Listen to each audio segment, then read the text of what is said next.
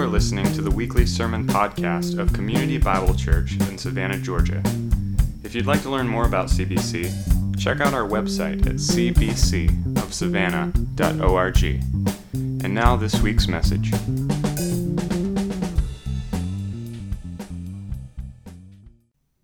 All right, we have been in a three week kind of a mini series for us. That's like the shortest series in the history of CBC. Um, and, and if you're new, what we usually do is we will open a book of the Bible and we'll work our three, way through chapter 1, verse 1, all the way to the end. That's kind of the, the norm. Um, that's what we do typically 51 out of 52 weeks a year. But one of the things we started in this new year, just because of the, I felt like the need to address some of these issues, is we, we started this series called Logos, which is just a series about the Word of God because we wanted to kind of explain to you some of the issues around the scripture that you're constantly hearing about you know what about all these quote errors and what about the you know there's all these the manuscripts and there's all these other books and blah blah blah. And so we wanted you to, to know about these things so that you would not be tossed to and fro uh, and carried away by every wave of doctrine um, so that you're better equipped to answer to be comforted in the fact that you can be absolutely certain that not only that what you have in front of you is the absolute word of God, that it is true, but that it has been carefully transmitted from the original languages to, to your ESV, NIV, whatever it is, King James V, whatever. Mes- message, Living Bible, go down the line, right? So that was one of the goals of this series. But the big goal, the big picture, the big reason we did it is, is God has spoken and made himself evident through his word. And we want to be a church not that just fills our head with apologetics, although those are helpful in circumstances, but that we, we draw near to our God. Our God is a God who is constantly inviting, whether he's inviting the disciples to come have breakfast or to everyone come to me all who are weary and heavy laden i will give you rest or to the church at laodicea open the door i will come in and dine with you uh, he's constantly inviting and we'll see in james that he invites us to draw near to himself and he will draw near. And so, one of the ways we do that is through his word. And the ultimate goal of this entire series, I told you up front, was love. Is that we would be a loving church. And how does talking about the Bible respond in love? Because if you understand what God has said and why he has said it and all these things, you will love him and know him more. And if you love God more with all your heart, soul, mind, and strength, and you have that personal relationship with him, you're walking intimately day by day, stepping with him then you cannot help but reflect his love in the world and in our church. So that, that is what we've been talking about, and that is why we've been doing this. Right? And we've looked at some big concepts inerrancy, inspiration, transmission canon. And today we're going to talk, as we kind of wrap this deal up, about interpretation. All right? You ever hear someone say this? Well, if all y'all Christians use the same Bible, then how come there's so many different interpretations of the Bible? Whose is right? Which denomination is right? The Baptists, the Presbyterians, the blah, blah, blah, right? It's the non denominationals. They're the right ones, right? right? But which one is it? Maybe you've wondered those questions. And what I hope to do today is hope to answer some of those questions. Not, you know, necessarily exhaustively, but at least that you have some idea of why there are denominations, why there are different interpretations. And ultimately, the goal is so that you and I would both be able to come to the scripture for ourselves, like the Bereans in the book of Acts who searched the scriptures, that you would understand and you realize that you can understand and read the Bible for yourself. I don't care if you went to Georgia Public School, you can do it, okay? You can read the Bible for yourself. You can understand it for yourself. God has written it. Believe it or not, the scripture was written in everyday, ordinary language of its day. Okay, the Greek is called Koine Greek, common Greek. It was the, the trade language of the day. The Bible was written in. Right? The Old Testament Hebrew was the language they spoke. It wasn't some, you know, lofty, it was written in plain language so that you and I could understand it. And you can do it. And so hopefully we'll give you some principles today um, on how to do so. Because this, this gathering time, Sunday morning, all three services, it's great, it's important, but it is not the end all be all of Christianity. You get a 45 minute sermon once a week. If that's the only word that's ever kind of enters into your ears and enters your mind, then you're going to be a very weak Christian. You're going to be weak spiritually. You're going to be a hungry spiritual Christian. Because we, we, we, what we want is a group of people when, is that you guys go out and that you are walking intimately with God Tuesday afternoon and, and Thursday morning, right? We have too much Sunday morning Christianity going on, all right? And, and so, although it is never actually commanded to read the Bible, the Bible never commands you to read it, okay? But what is commended in it is, the, is knowing the full counsel of God and, and meditating on the principles of Scripture and, and hiding the word in your heart and growing in the grace and knowledge of the Lord Jesus Christ. These things are commended, and we want to be a body that's constantly doing this, that we're letting the word of Christ richly dwell within us, okay, as we go out into our lives, uh, so that we're worshipers of Christ where we go. All right, so let's talk a little bit about interpretation this morning. Um, why are there so many different interpretations? Why are there so many denominations? Okay, big picture reason is this: is because man is fallible. That, that's, the, that's, the, that's the answer. Scripture is infallible, man is fallible. Man's broken.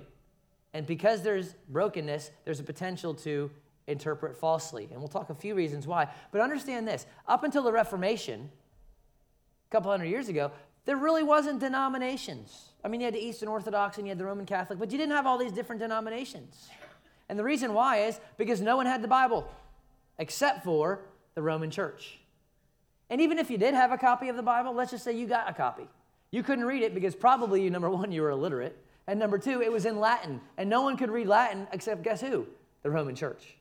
And that is what they wanted because they believed that they were the, only ones who could rightly interpret the scripture. They didn't want just the average Joe teaching a Bible study. The only person who was allowed to and had the authority to interpret Scripture was the Roman church because this is what they did. They had their source of truth. The highest source of authority for them was not the Bible, it was the tradition of the church. The tradition of the church, then the Scripture. So they could only rightly interpret Scripture. You couldn't. They didn't want you to. All right? What happened is the reformer said, no, no, no, you guys got it wrong. Scripture goes over tradition, y'all. And so what the reformers did is they said, we want to get a copy of the Bible, one of the many things they did, in everybody's language. We want to put it in the vernacular of the people. And you had guys like Wycliffe and a bunch of these guys that got burned at the stake because they were doing the very, that very thing. And Luther was one of the first to put the Bible into the language of the people. And the Roman church was saying, You cannot do that. If you give people Bibles, they'll interpret it for themselves.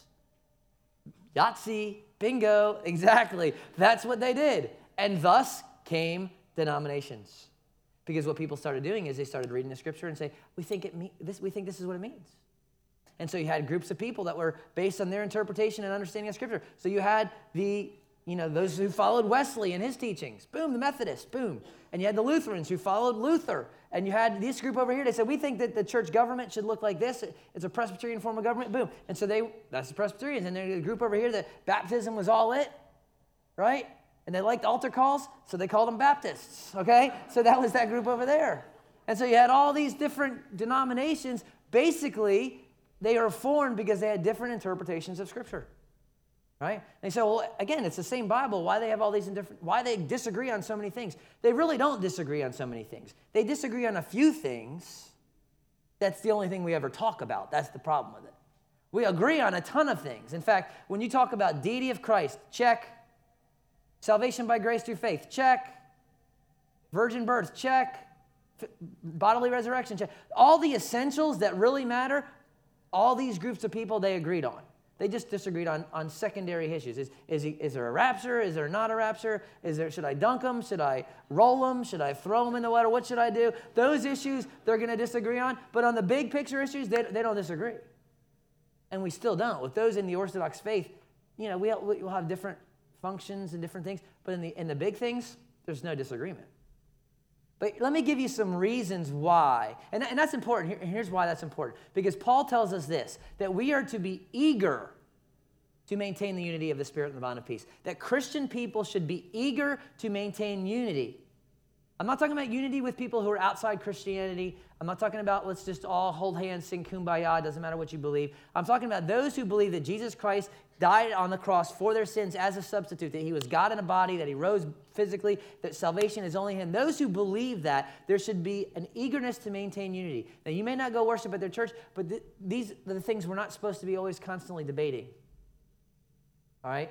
And so that's why we don't. We hold some things with a closed fist inspiration of Scripture, salvation by grace through faith, substitution atonement. There's some things pre this, post that, 4.7 point, whatever. We'll open hand those. You want to argue about that? Go have fun, enjoy yourself. And watch football. Go ahead. Okay? Because we're just not going to we're not going to split hairs over those things. There's way too much going on for us to, to be worried about that. All right, so unity is important, and, and especially when it comes around those who are truly born again, those who hold to the Orthodox faith. But here's a couple reasons. It's not exhaustive, but this is a couple reasons why there's different interpretations of Scripture. Okay? And, and, and you, you may understand some of these. Maybe you've been part of this, maybe you've seen it. Uh, a first one, maybe this, is unbelief. Some people will wrongly interpret the Scripture, quite honestly, because they're not born again right? Because they don't have the Spirit of Christ within them. Because a natural man does not accept the things of God. They are foolishness to him because they are spiritually appraised. And so you have some guys, they want to talk about Scripture and they want to interpret Scripture, but they don't even believe it. So last week, if you were here, we talked about canon and transmission and all these things. And we, I mentioned a guy named Bart Ehrman, who is a liberal professor uh, from Princeton, and, and he writes all these books about the New Testament. He doesn't even believe in the New Testament doesn't believe that Christ is God, doesn't believe anything, are you going to follow that guy's interpretation of the scripture, a man who denies the very nature of it? I was talking to a lady yesterday from our church, and she heard a pastor one time say that Mary was a prostitute. Don't know if I'm going to their Christmas service. Just, tell, just telling you. It's not probably going to be what I'm going to be comfortable. So if you have people that don't believe, you have people that are outside of the, of the faith, they're not going to rightly interpret Scripture because they don't have the Spirit, right? So that's one reason you'll see wacky different beliefs. Another one is this pride and selfishness. Some people come to the text with an agenda. They do. They just they, they have their little pet peeve. They got their one doctrine that they are the expert of the world in. You know, how many sticks were in the altar of David when he was up on the hill? How, you know, they'll email us, what is your position on how many sticks were on the altar? And I'll just email back usually, please don't, just don't come on Sunday. This is not going to be the church for you. Because no one here cares about how many sticks is on the altar. Now, you can have your own church, call it the How Many Sticks Are on the Altar Church, and you can all be happy over there. But no one here cares about how many sticks are on the altar. But that's some people just have that kind of, that's what they want to do. And every time you get together, they want to talk about that, that, that, that, that, that. And, and their, their selfishness, their pet doctrines, their agenda, they, they skew uh, their interpretation. Right? Another big reason is just the ignorance of Scripture as a whole. And so, what you'll see is a person will take an obscure passage, one that could mean this, could mean this, and they'll build entire doctrines on it. So, you see this when, for instance, in, in 1 Corinthians 15, when there's passages and Paul says something about baptism for the dead. Quite honestly, scholars have no clue what that means.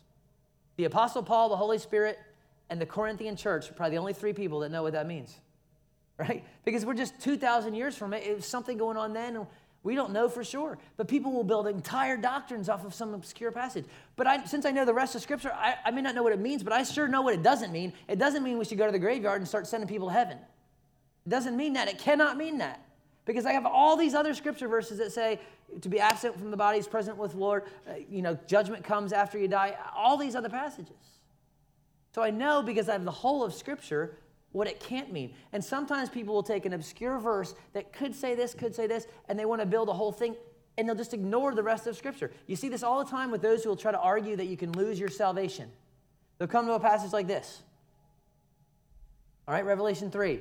And Jesus tells the church, I will never blot his name out of the book of life. See? God can take your name out of the book of life. Right there. There it is. First of all, that's not what it says.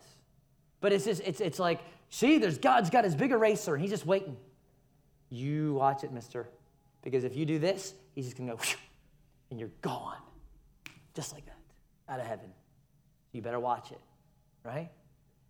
But that's not what, number one, that's not what the text says. But number two, I have a plethora, hundreds and hundreds of other verses that talk about the security of the believer, how you've been sealed, how, how the Spirit is the down payment, how He's had your name written in the Lamb's Book of Life from before the foundation of the earth. I can go all over the scripture and show you the eternal security of the believer.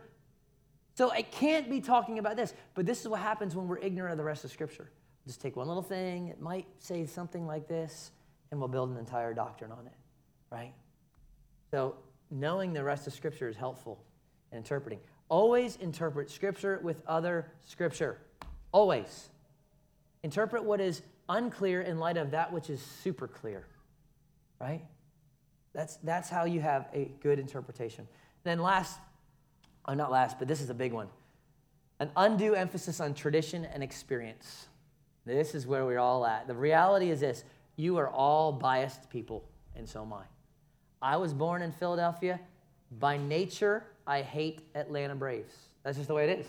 I, I can't, out of the hospital, they just injected me with something, and that is the way it was. You, if you were born in this state, by nature are used to blowing it in the playoffs. That's the way it is, okay? That's just, that's just the nature of it, okay? I'm sorry. It's, it's okay. It's okay. It's all right. But you have to understand that you come to the text, whether you know it or not, you come with a bias. You came from a tradition, you came from a background, you came from an experience. And it's fine, just recognize that so that you don't let filter your interpretation of Scripture through that. Right? Like Luther. Luther did an unbelievable job in the Reformation, but he came out of Roman Catholicism, so a lot of his interpretations are still very Roman Catholic. So he pulls away from transubstantiation, which was their view of the Lord's Supper, that it actually became the body, the physical body and the physical blood of Jesus. It actually changed. That's what the Catholic Church would say. And he says, no, no, no, that's not true. It's consubstantiation. So he kind of halfways it and says, it's not really, but it is. Which I don't even know what that means, but it doesn't seem that he got it from there. Where does that come from? It comes from his experience and his background, right? And so he lets that filter his interpretation, and here it is. And the only the Lutheran church, for the most part, holds to that position in all of Christendom, right? Uh, here's another example. Some of you grew up in traditions, all right, where Jesus turning water into wine meant that Jesus turned water into grape juice, all right? It was, it was the very first batch of Welch's right there. That's your tradition because your church believes that all wine is evil, and Jesus would never create something evil, thus, he made Welch's grape juice. You don't need to raise your hand because I can see it in your eyes who you are. Okay? all right? So that, that, right? Some of you are like, mm-hmm, I've been there. Okay? Others of you came from a tradition. Acts 16 is a great example. Okay, the Philippian jailer says, What must I do to be saved?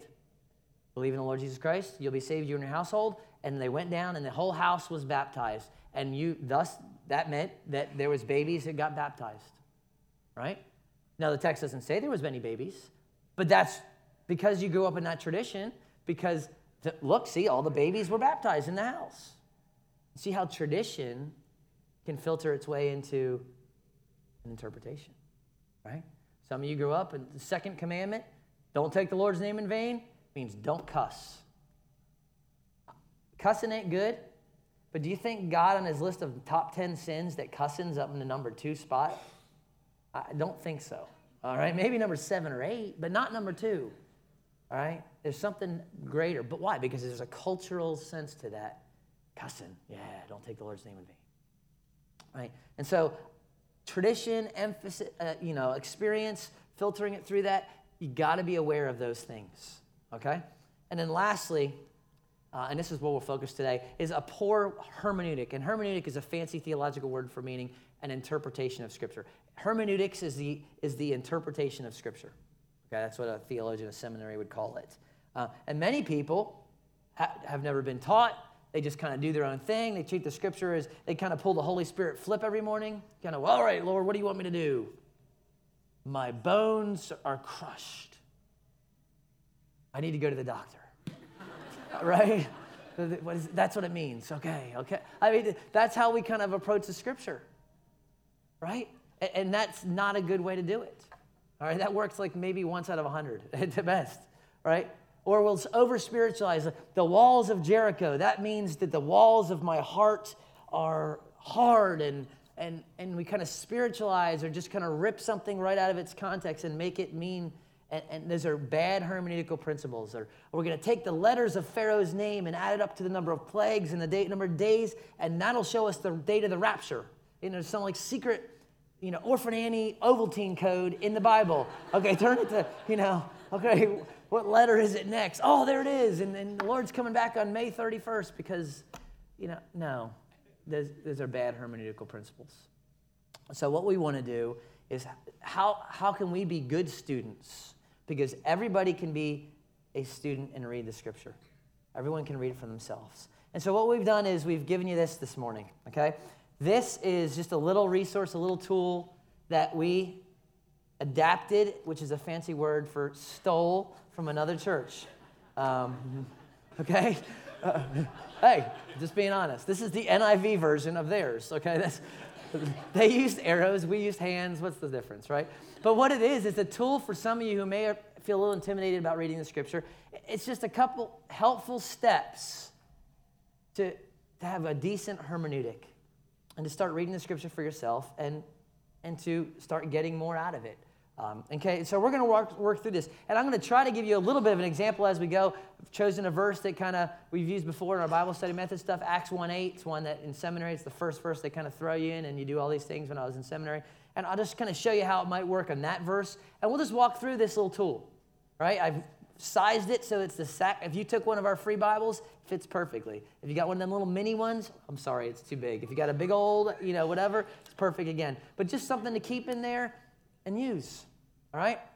So let's walk through this the seven hands of Bible reading. All right? And the first one is this What is the main idea of the passage? What you want to do is get to the, the main idea of what the passage is saying. We always want to jump to application. We always want to jump to what do we do? What do we do? What do we do? Before you talk about what do you do, you got to talk about what does it say? And so you're going to need to spend some time in the text reading it patiently, repeatedly meditatively, asking questions, looking for certain things, looking at key words, defining key words that you may not understand if it's a big theological word. Ask who's this written, who's speaking here? Who's it speaking to? Uh, are there cause effect relationships with the words? Is there, a, there a purpose statement, like a so that or in order that? Is there, is there a cause effect or a condition?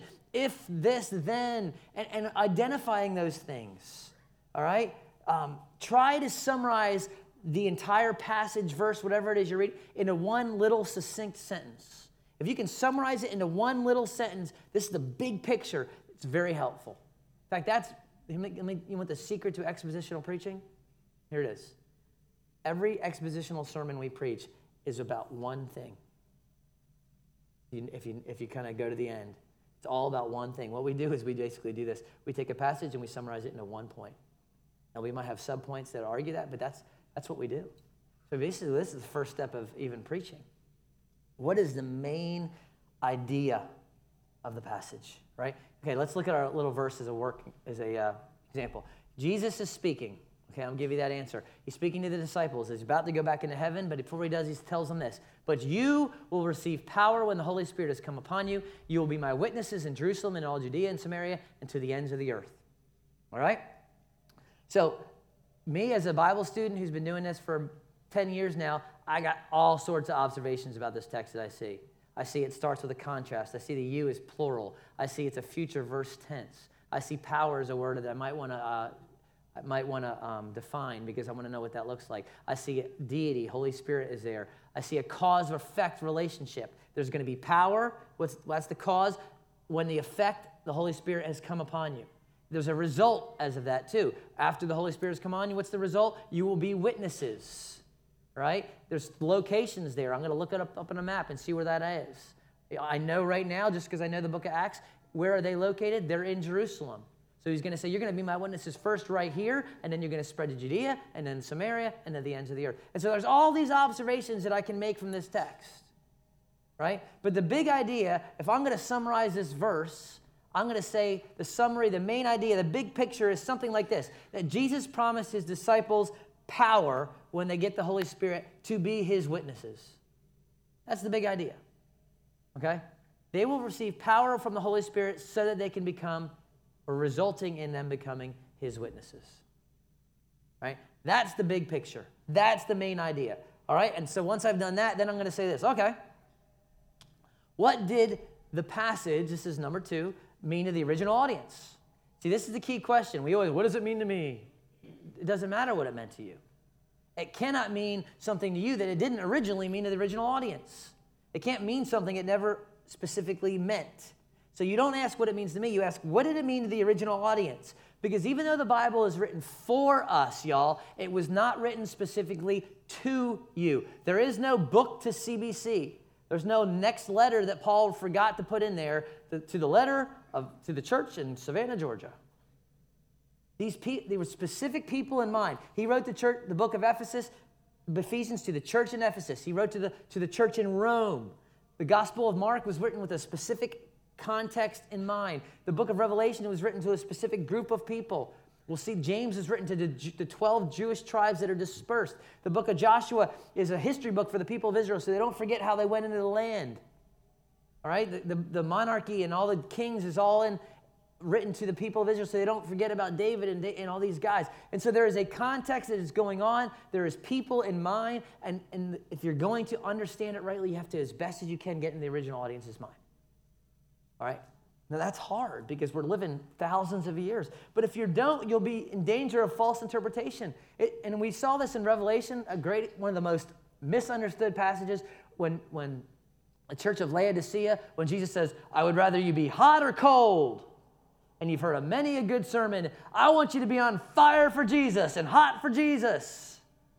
And it has nothing to do with the passage. That's a 1983 interpretation. I doubt the Apostle John is sitting there as an 80 year old man saying, I want you to be fired up for Jesus on the island of Patmos. That's not what he's saying. He's saying, I wish you were either hot or cold because those things are useful. I don't want you lukewarm because you're useless there. But if you have your current context and you're just trying to apply it, you'll make it sound like anything you want it to sound like. So, what does it mean? Ask questions like who wrote this book? Who is speaking? Who's it written to? What is the purpose of the book being written? This is why we do expositional preaching and work through books so, so that there's a theme. This is often why we'll name our series too, so that you can kind of come back, oh, yeah, that was about whatever. Ephesians was about identity, and Joshua was about choosing this day, and, and those such things. All right? What are the circumstances going around? Take into account grammar. I know that scares some of y'all. You're like, that's sixth grade. Grammar is important. The, just because the Bible is a supernatural book doesn't, doesn't take away the fact that it is a book and it follows the rules of grammar. All right? There's laws of verbs and adjectives and all these things, and it follows them. There's figures of speech that uses all the time. You could say, well, I believe in a literal interpretation. Not absolutely, you don't. Because if you did, when Jesus says, I am a door, you believe that Jesus is a door? Right? I don't see anybody walking around gouging their eye out. He said, pluck your eye out if it causes you. We should all be pirates right now, like a Tybee. We should all be walking around. Why not? You don't believe in a literal interpretation? No, because you understand there's things called figures of speech and metaphors and similes. And try to take those things into account when you interpret. Right?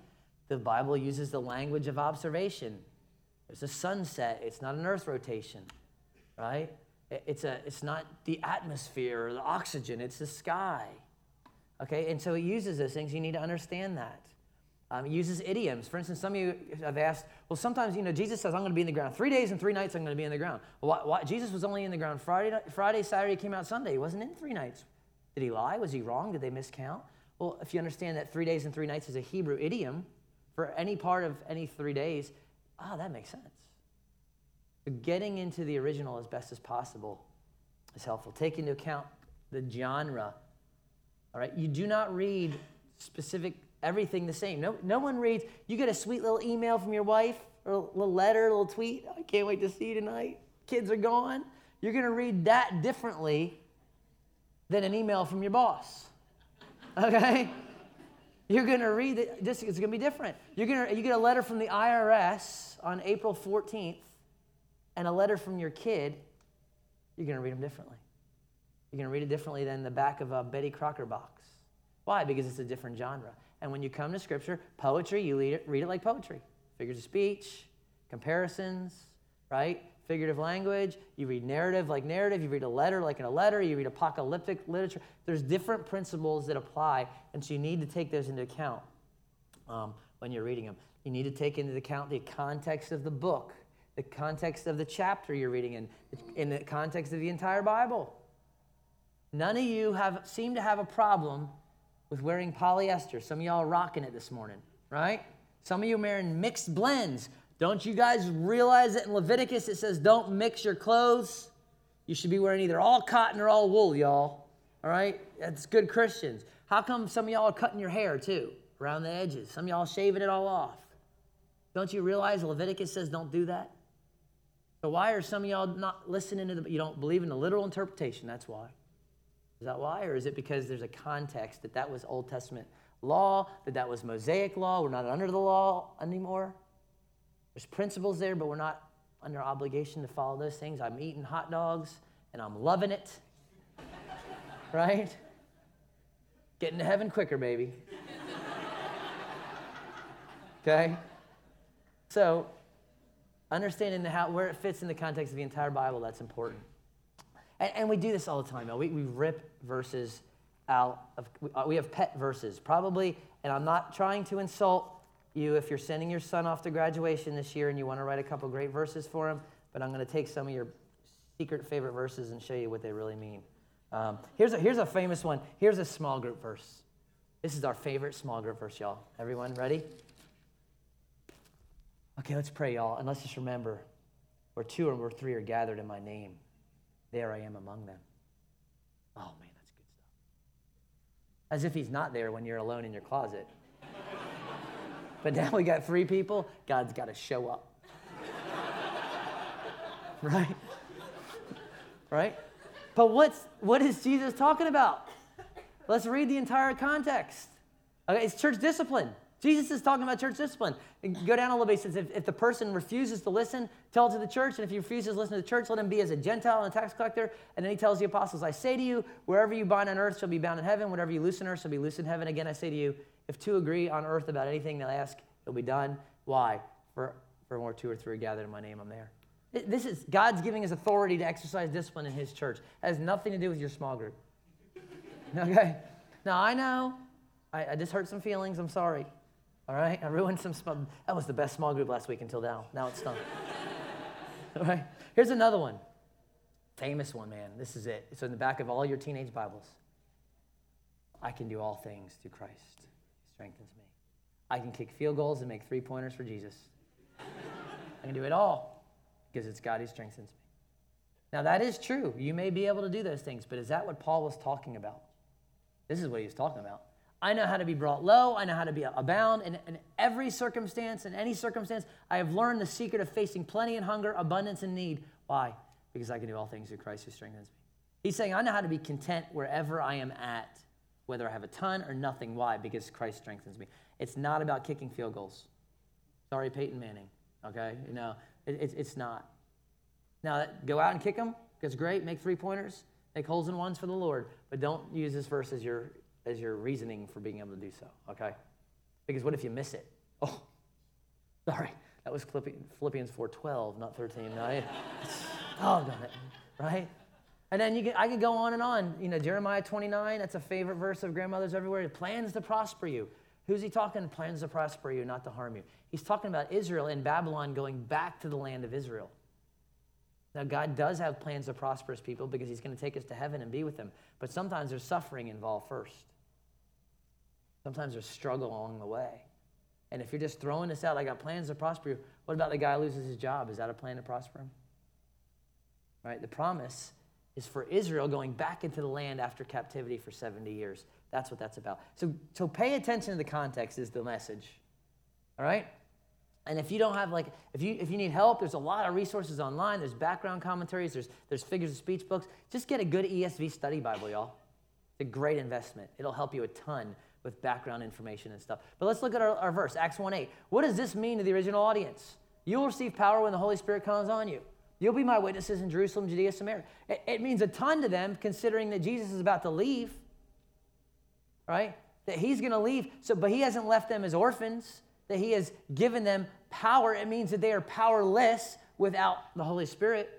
It means that he has a plan for them. There's a, there's a goal that they're, they're to be witnesses all right? And the key to witnessing is, is His Holy Spirit. It's the first time in all of human history where God is going to indwell His people. That's a significant thing. You know, and periodically in the Old Testament, the Spirit would come upon individuals, but from this point on, the Spirit is going to come on the church forever and seal them and indwell them. Those are significant things of what it meant to them, right? Next hand. Now we start talking about more, a little bit more specifics. What does this piece, passage teach us about God? J.I. Packer says this First thing he asks Scripture is not what it tells me about myself, but what does it tell me about my God? What does this passage teach about God? It's an important question. Because Jesus says in John 6 to the Pharisees, Y'all search the scriptures because you think in these you have eternal life, but these bear witness of me. The scripture from Genesis 1 to Revelation speak of Christ. And so, what does the passage teach about the work of Christ, who God is, his Holy Spirit, his character, his nature? What does he want you to know about himself from his word? Great question to ask, right? What does Acts 1 teach us about God? That he is the only source of power, right? That, that he will indwell his people. That you are not your witnesses, you are not CBC's witnesses, that you are his witnesses. Right? There's all sorts of things that God teaches us about himself in this little this, this one little verse. That he has a desire to make himself known. Otherwise, he doesn't need witnesses. Right? So we're to bear witness of him teaches a lot about God. And then after you've asked that, then you say, what does the passage teach about me now? What does it teach about humanity, my need, my response to Him, uh, my propensities, my issues, my identity? What does it teach? Does it teach anything? Right? And again, in Acts 1, it teaches that you're not witnessing to yourself, you're witnessing to someone else. It teaches you that you have no power in yourself. I mean, just information alone and hanging out with Jesus for three years is not enough. You would think Peter would have a pretty good handle on all this stuff, right? He doesn't need anything. He's been to the seminary with Jesus. Now, you are not effective as witnesses until you have the Spirit. You are not empowered until the Spirit comes. So it teaches you about the weakness, clearly, of, of what we are apart from God. Um, teaches us that now He's indwelling us, all sorts of things, all right? So after we got all those things, this is where we kind of start moving now into the application phase, so to speak. And this is important because application is where we want to go. Remember, the Word of God is living and active. It's sharp as any two edged sword. It pierces. And so the, the goal there is to move the heart so that we, and the affections so that we, so we move the actions. Scripture is inspired by God, profitable for teaching, reproof, correction, training in righteousness, so that we may be adequate and equipped for every good work. That Christ has prepared good works beforehand that we might walk in them. So the goal is so that we know what God has said and that we follow Him and that we listen to Him, right? And so you asking questions like, is there a command I need to obey? Is there a sin to avoid? Is there a promise? Is there a condition that I need to meet? Is there, is there a challenge to face? Is all these things. You got to start thinking through, okay, what does this look like flushed out in my life? Because it all sorts of, there's all sorts of substitutes that we make for application. We will substitute a lot of things for application. One of the things we'll substitute for application is understanding. We think if I understand the text, then I've applied it. Mm-mm. Just because you get it doesn't mean you've done it. Just because you can even articulate it doesn't mean you've done it. David articulated how evil adultery and murder was and didn't even see that Nathan was saying, You are the man. He was able to preach it and not even see that he wasn't doing it. Right? So don't substitute just the knowledge of it for actually doing it. Don't substitute superficial obedience for real obedience. And what I mean by that is applying it to areas of your life that you're already applying it to. I'm supposed to love my neighbor as myself. Well, I had our neighbors over last week, so we're good to go then. All very good. I'm supposed to be generous. I was last year. That's great. Well, uh, ignore the poor guy over here because I was generous already. I already am. I'm good. So don't you, oh, I'm good. That's for someone else. Or maybe we rationalize instead of obeying. Yeah, I need to hear that, but I don't need to hear it as bad as my wife. So we'll wait till she comes to where I'm at and then we'll go. Right? Or I'm not as bad as them, but we're, we're all in process. And when I'm ready to handle that, I'll, I'll move in that area, but I'm just not ready for that yet. That sounds real spiritual, right? But it's rationalization. Or we substitute an emotional experience for, a, for obedience. Oh, it was at passion and it was great and I was crying and my hands were up and it was phenomenal and man, it was a great time. And our life never changes because we had an emotional experience, but we never actually did anything. Right? But we can be deceived into thinking, yeah, that was great. I did it all. And so, what, is, what am I supposed to do What does God want me to do now? I've learned about Him. I've learned about myself. I, I know what the text says. I, what, what do I need to, to do? What does this look like in action? Right? What, based on Acts 1 8, what action maybe? Maybe I need to start thinking about how am I going to be a witness? Am I a witness? Maybe I need to start thinking about um, am I too independent of God? Am I trying real hard to do a lot of things and trying to convince my husband by putting books by the toilet and making him pray before meals, but he really doesn't even believe? Maybe I'm trying real hard, but I'm not asking God to move in him. Maybe I'm trying to be this great witness by being this, you know, kind of weirdo at work, but I'm not asking God to open people's hearts, and I'm not asking God to move in people and bring up conversations. I'm trying to force my way in. So start asking, oh, okay, what does that look like? And then you apply it to these contexts. What does it say about how I should change? I mean, what does the passage change? The, how does the passage change the way I should treat others? I mean, what, what does it look like to see this in all the context of my relationships in my life? My relationship with my wife, my kids, my neighbors, my boss, my employees, my employers, the government, the power company, uh, whoever it is, even, even my relationship with God. Is there something I need to repent over? Is there something I need to, to apologize for? All these things. Ask, life is the context of relationships. And so just applying the principles from the text into each relationship or into one that it fits really well. Right? That, that's where it's at. And it's not like it's going to go to every single relationship, you and your dog, and you, you and your, but it can go to relationships that your, your, your life is about, right? Because Christianity is just a new series of relationships. What does this look like in my application of my relationships in my community group, in the church, down the line, right? And so again, you go to Acts 1 8, and you say, okay, I'm, a, I'm supposed to be a witness. Maybe my application is I haven't even been thinking about anybody else but myself lately. I'm just kind of living my life with about me. Just been about me, about me and my job, about me and my this, about me and my boyfriend, about me and my plans, and me and my this. And I haven't even thought about my neighbor. The only thing I think about my neighbor is when his dog comes in my yard. I don't care if he's going to heaven or hell. I just want his dog out of my yard. And so maybe the application is I need to repent, and then I need to just welcome his dog and then welcome him. Or buy him a scooper or something for Christmas. yeah, something. Maybe that's a, or maybe the application is, I mean, I've been trying real hard to do all these things, but I, I haven't been real dependent on God. I've been trying to break this pornography. I've been trying to break this addiction, this whatever. And I've been, you know, trying real hard, try real hard, try real hard. But I haven't been asking the Spirit of God to empower me. I haven't been going there. I haven't been meditating on some truth in Scripture to, that might give me power over this. I've just been trying to do, do, do, do, do. So maybe that's the application, right? I don't know. But that, that's for you in the Spirit of God to work out in your time. Um, but that's the idea. What does it look like in these relationships? And then you close with kind of, hey, how do I pray?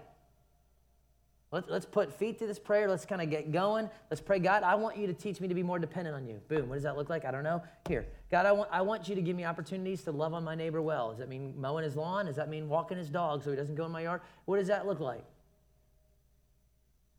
Start opening those doors and look for God to move. Look for God to start changing us. I, I mean, just, just think about the implications, y'all. If we have eight, 900 people on a Sunday morning ish, whatever, and we got eight, 900 people that are coming to the throne of grace every day, asking God to make them more like Jesus, looking for opportunities to love a lost city, to be the hands and feet of Christ. What, what kind of an impact will that group of people have? I mean, greatness day. And that's what we're talking about. We're talking about gathering for, for encouraging and then scattering to go be the hands and feet of Christ and the, lip and the mouthpiece of Christ. And that's a lot of missionaries in one little area. I mean, really. You'll be my witnesses in Jerusalem, Judea, Samaria, the ends of the earth. Let's just start in Jerusalem, and then we'll talk about the ends of the earth. But that's the idea of just you, one spirit empowered, spirit filled Christian, walking day by day with the Savior, sensitive to his voice and his promptings, repenting of sin when you when you failed and coming back to the grace of Christ, loving unconditionally, serving joyfully wherever He has you, whether it's Savannah Arts Academy, Gulfstream, Hunter Army Airfield, you know, Richmond Hill, whatever it is. Just man, that's that's significant. That's power, right? And y'all, it's it's you don't have to have a degree in hermeneutics. Just these, these little principles, start asking these little questions. Come to the text humbly, prayerfully. Man, what's the main idea? What does it mean to them? What does it teach me about God, about myself? What does it encourage me to do? How should I, tr- what does it change about how I should treat others? And how do I pray to, to put feet to this? Anyone can understand the Bible. I'm not saying go start studying Ezekiel now because you want to know what the wheel in the sky is. I mean, I'm not saying that. Start easy. Don't go jumping into the apocalypse now, Revelation 9 or something. But God wants us, He's given us His Spirit so that we might understand the freely, the freely the things given to us by God. He wants you to delight in Him. He wants you to draw near to Him. He's a loving Father who has things to tell you, things to say. He wants you to be, be close. He wants you to see that in His presence is the fullness of joy. At His right hand, there are pleasures forevermore. So come humbly, come hungry, come prayerfully, just asking Him to speak to you, to make you more like His Son. So that's what we want to be. And I hope that just after these three weeks, that'll be your desire. I hope that this week you'll open the Bible, read through the book of James a couple times, since we're going to jump in it next week. It's your homework to read through the book of James every day this week in preparation for next Sunday. Just start asking some of these questions. Start writing some of those things down. Start enjoying your relationship with this great God who loves you. All right? Let's stand and let's, uh, let's worship.